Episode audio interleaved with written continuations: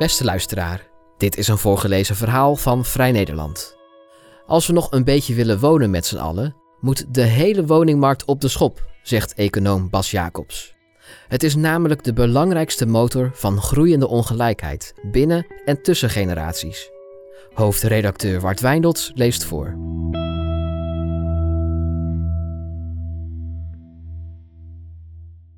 De woningmarkt is als de hydra van Lerna, het veelkoppige monster uit de Griekse mythologie. De problemen zijn zo groot dat elke keer als de politiek besluit een kop van het beest af te hakken, er twee nieuwe koppen aangroeien. De vraag naar huizen is groot en het aanbod klein. Dat komt nu vooral door de hypotheekrente, die nooit eerder zo laag was. Maar ook de gestegen inkomens, bijvoorbeeld door twee verdieners, en riante fiscale voordelen bij een eigen of tweede huis spelen een belangrijke rol.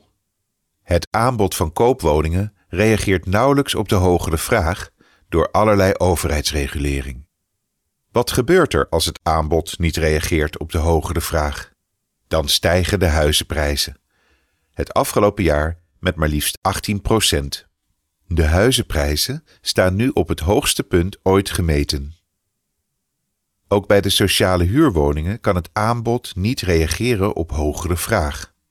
Dat komt doordat de overheid de huren heeft vastgezet met de maximale huurprijs. Als de huuropbrengst lager is dan de bouwkosten van nieuwe huurwoningen, hebben woningbouwcorporaties geen enkele bedrijfseconomische reden om nog huurwoningen te bouwen. Wat gebeurt er als de huurprijs onder de marktprijs wordt vastgezet?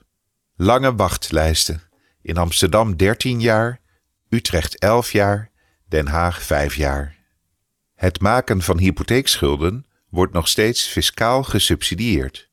Hoge hypotheekschulden maken huishoudens financieel kwetsbaar en zorgen voor boom-bust cycli in de economie, zoals we tijdens de grote recessie van 2008 tot 2015 hebben gezien.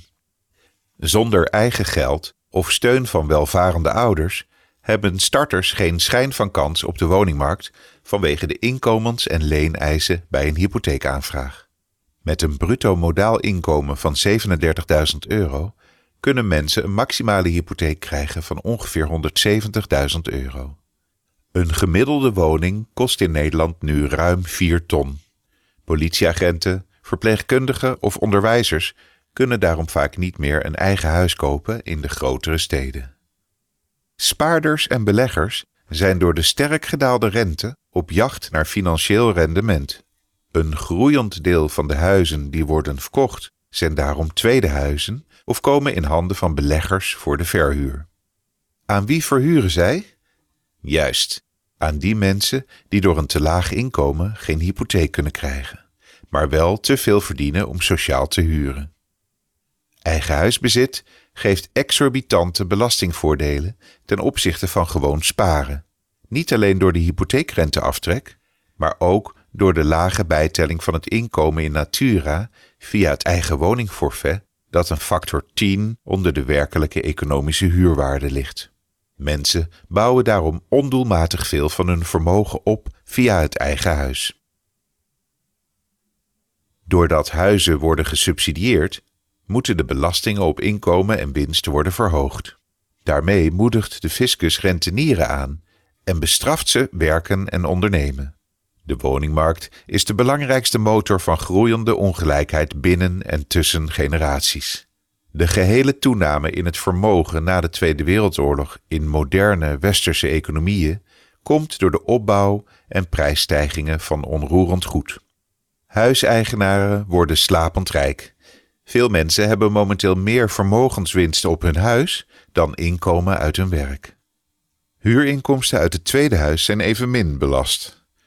Thomas Piketty waarschuwt in zijn boek Kapitaal in de 21ste eeuw dat we op deze manier terugkeren naar de patrimoniaal-kapitalistische samenlevingen van voor 1900, waarin het belangrijker is met wie je trouwt en wat je erft dan hoe hard je werkt.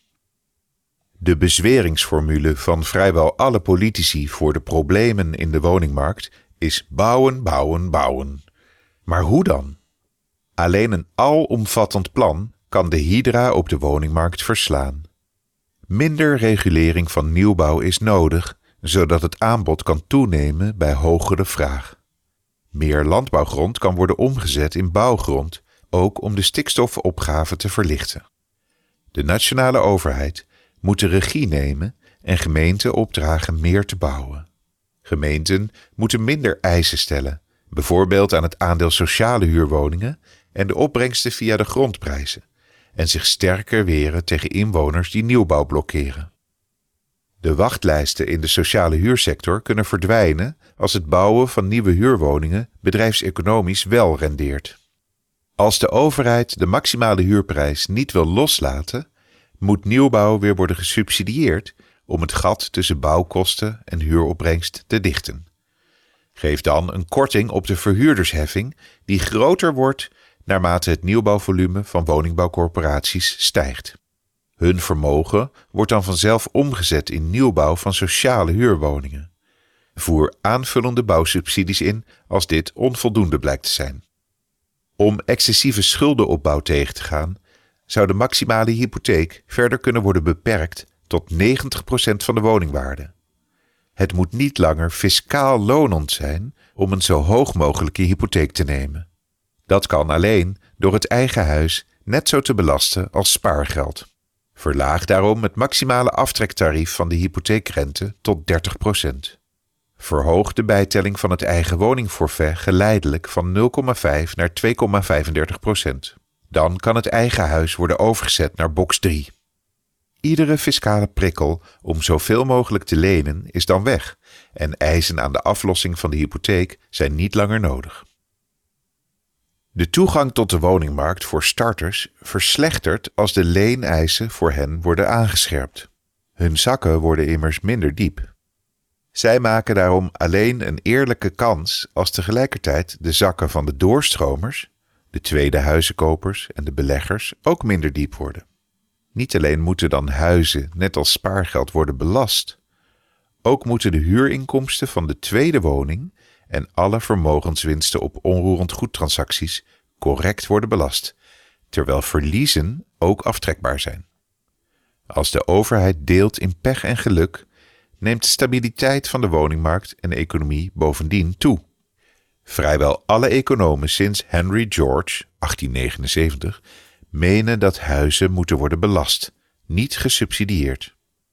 Eliminatie van alle fiscale privileges tempert de jacht op rendement, verlaagt de vraag naar tweede huizen en beleggingspanden en vermindert economische verstoringen in de vermogensopbouw van huishoudens.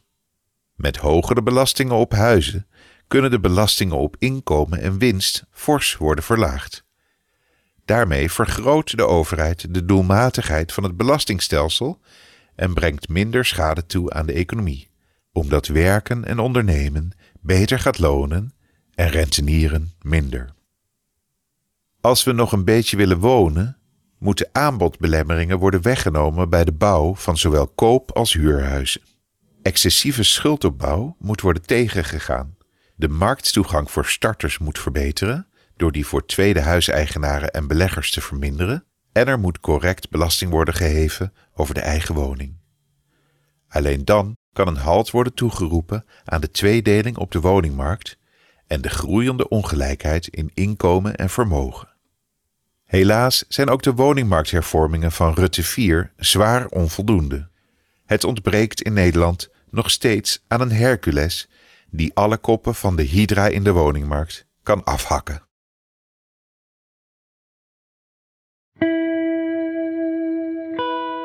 Wil je meer verhalen van ons lezen of beluisteren? Kijk dan op vn.nl of abonneer je op Vrij Nederland in je podcast-app.